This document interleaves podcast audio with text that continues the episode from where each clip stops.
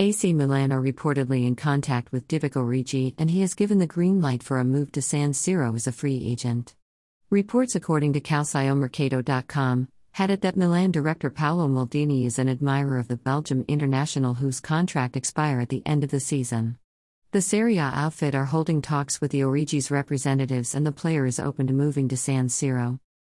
Origi scored 5 goals in 14 appearances with the Reds this season.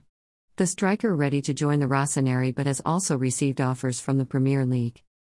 Though the Belgian international is yet to decide his future, his move to Milan would mean much to Zlatan Ibrahimovic as the Swede's contract with the Rossoneri runs out in the summer.